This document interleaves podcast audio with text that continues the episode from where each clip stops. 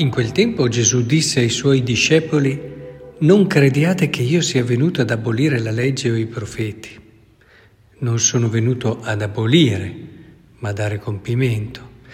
E, e rafforza questa sua affermazione che finché non siano passati il cielo e la terra non passerà un solo iota, un solo trattino della legge senza che tutto sia avvenuto.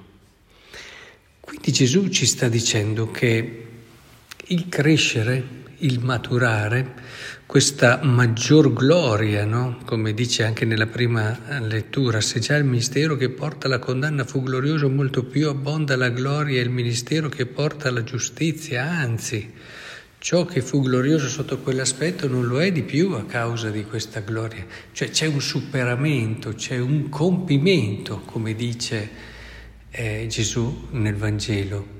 Ma questo non è all'insegna del eliminare la legge. Cosa vuol dire? Dare compimento. Non, bene, la legge è superata e non c'è più, ma piuttosto capire il perché, il come vivere la legge il perché e il come viverla. Questo è il dare compimento, quindi non toglie neanche uno iota, neanche una piccola parte della legge, ma ne coglie lo spirito. Del resto tutta la prima lettura gioca appunto su quella che è, è la logica no, della legge e quella dello spirito, no? perché se la lettera uccide, lo spirito invece dà vita.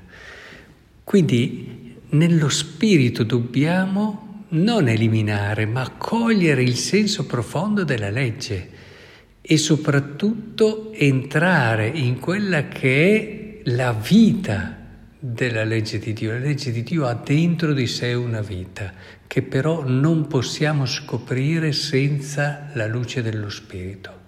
È lo Spirito stesso, la vita della legge. E per questo si dice che la lettera è, è, è, è morta, è morte, perché la legge vissuta senza coglierne quella che è la vita, lo spirito, il senso profondo, è morta. E può portare anche a delle aberrazioni, a dei controsensi, andare contro il senso stesso della legge. E lo abbiamo visto in tante situazioni. È importante allora che cogliamo questo, il Signore ci chiama non a superare la legge per non considerare più quella cosa peccato, non considerare più quell'altra cosa peccato e così via, eliminare i vari comandamenti uno dopo l'altro, ma ci invita piuttosto, cerca di capire davvero il perché, il senso profondo, quella vita, quella vera vita che c'è in quella legge in quel comandamento. Ieri parlavamo del cristiano che è per il sì e che tutto quello che sceglie deve coglierne un sì. Ecco, in piena continuità con questa riflessione, oggi possiamo davvero eh, ritrovare quel sì in quella vita che è dentro la legge e in questa vita ci accompagna lo Spirito, ce la dona lo Spirito. È lo stesso Spirito è molto bello perché ci accorgiamo, scendiamo un attimo anche sul concreto, che dice qui subito all'inizio, non che da noi stessi siamo capaci di pensare qualcosa come proveniente da noi, ma la nostra capacità viene da Dio, il quale anche ci ha resi capaci di essere ministri di una nuova alleanza, non della lettera ma dello Spirito. Ecco, ad esempio, questo stile, questo spirito con cui si vivono le cose, dove sei eh, consapevole ma in modo vero, eh, totale, che è Dio che opera, è Dio che agisce. Credetemi che dirlo è facile, anche capirlo con la testa è abbastanza semplice per chi ha fatto un certo percorso. È Dio che opera, è Dio che agisce, ma vivere con, eh, sulla base di questa verità è tutta un'altra cosa, è tutta un'altra cosa.